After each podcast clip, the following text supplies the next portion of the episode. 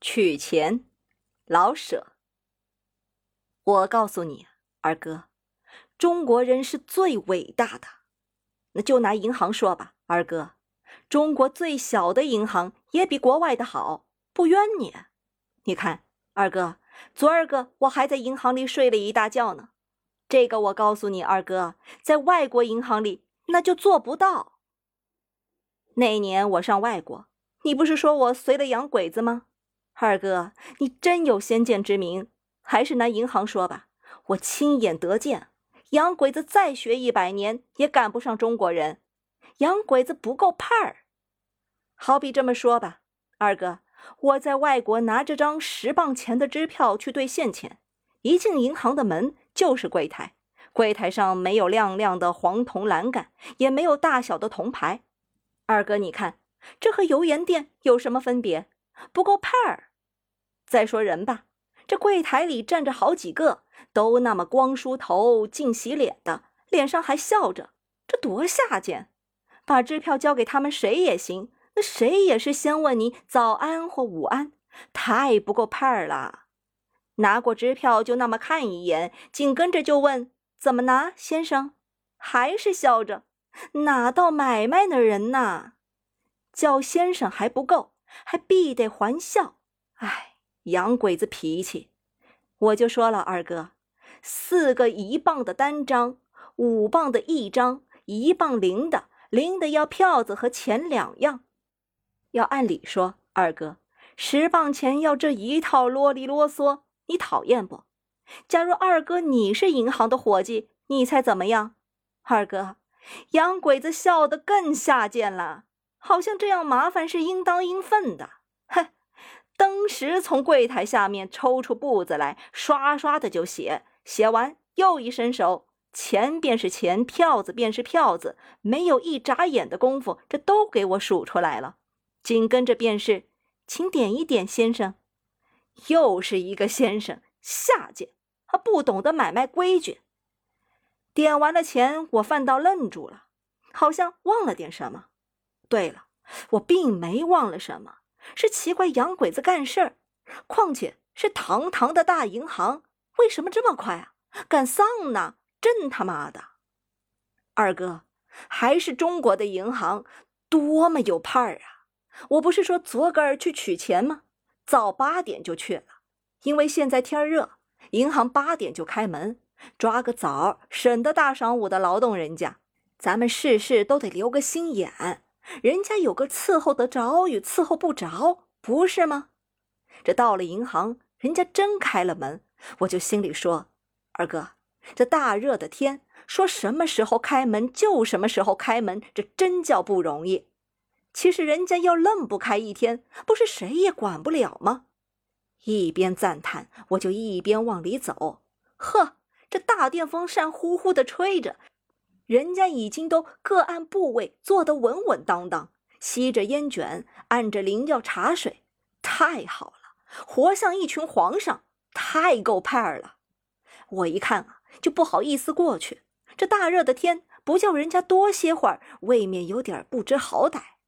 可是我到底过去了，二哥，因为怕人家把我撵出去。人家看我像没事儿的，还不撵出来吗？人家是银行，又不是茶馆。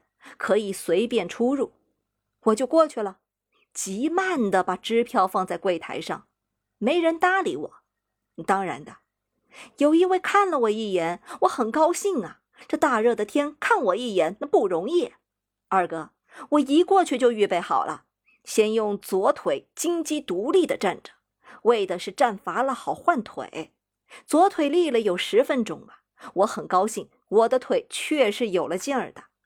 支持到十二分钟，我不能不换腿了，于是就来个右金鸡独立，右腿也不弱的，我更高兴了，嗨，爽性来个猴啃桃吧，我就头朝下顺着柜台倒站了几分钟，翻过身来，大家还没动静，我又翻了十来个跟头，打了些旋风脚，刚站稳了，过来一位，心里说：“我这还没练两套拳呢，这么快。”那位先生感情是过来吐口痰的，我补上了两套拳，全练完了，我出了点汗，很痛快，又站了会儿，一边喘气一边欣赏大家的派头，真稳，很想给他们喝个彩。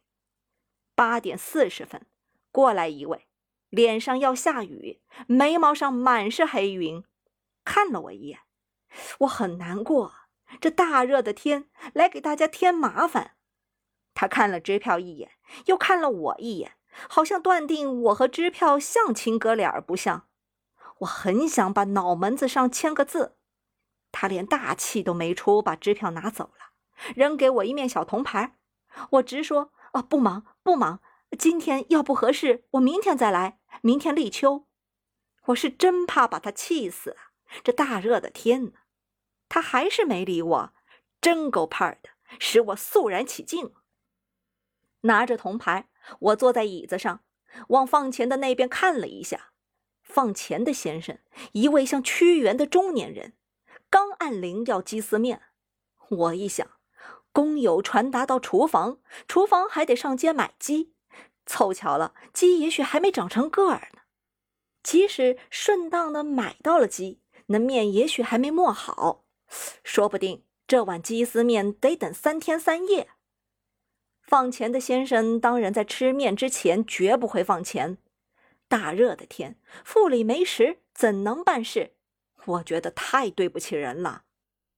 二哥，这心中一懊悔呀，我有点发困了，靠着椅子就睡了，睡得挺好，没蚊子也没臭虫，到底是银行里呀。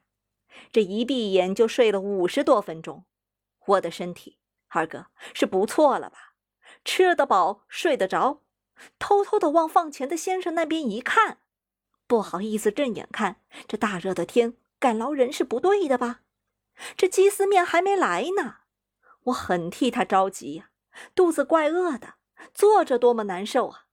他可是真够派的，这肚子那么饿还不动声色，没法不佩服他了。二哥，大概有十点左右吧，这鸡丝面来了。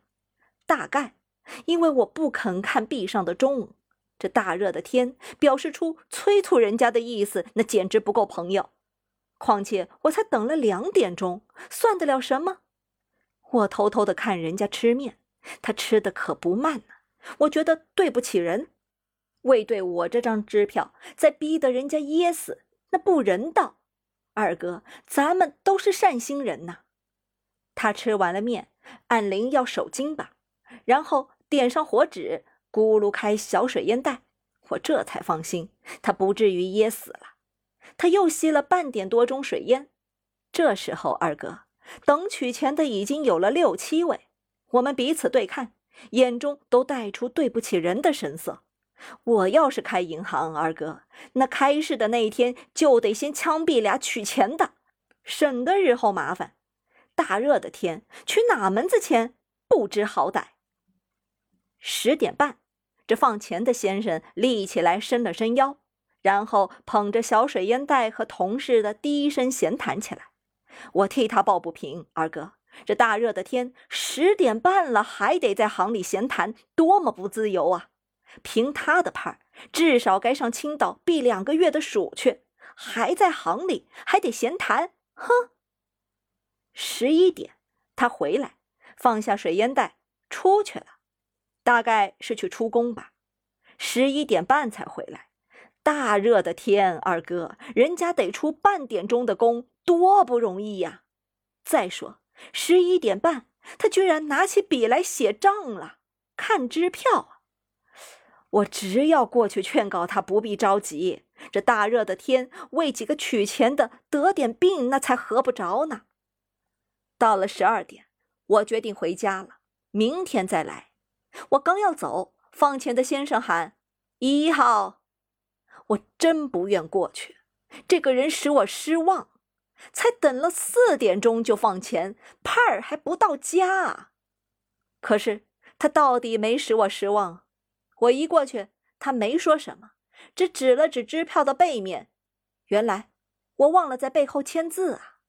他没等我拔下来自来水笔，就说了句：“明天再说吧。”唉，这才是我所希望的。本来嘛，人家是一点关门，我补签上字，再等四点钟，那不就是下午四点了吗？大热的天，二哥，人家能到时候不关门？我收起支票来，想说几句极合适的客气话，可是他喊了二号，我不能再耽误人家的功夫，决定回家好好的写封道歉的信。二哥，您得开开眼去，太够派儿了。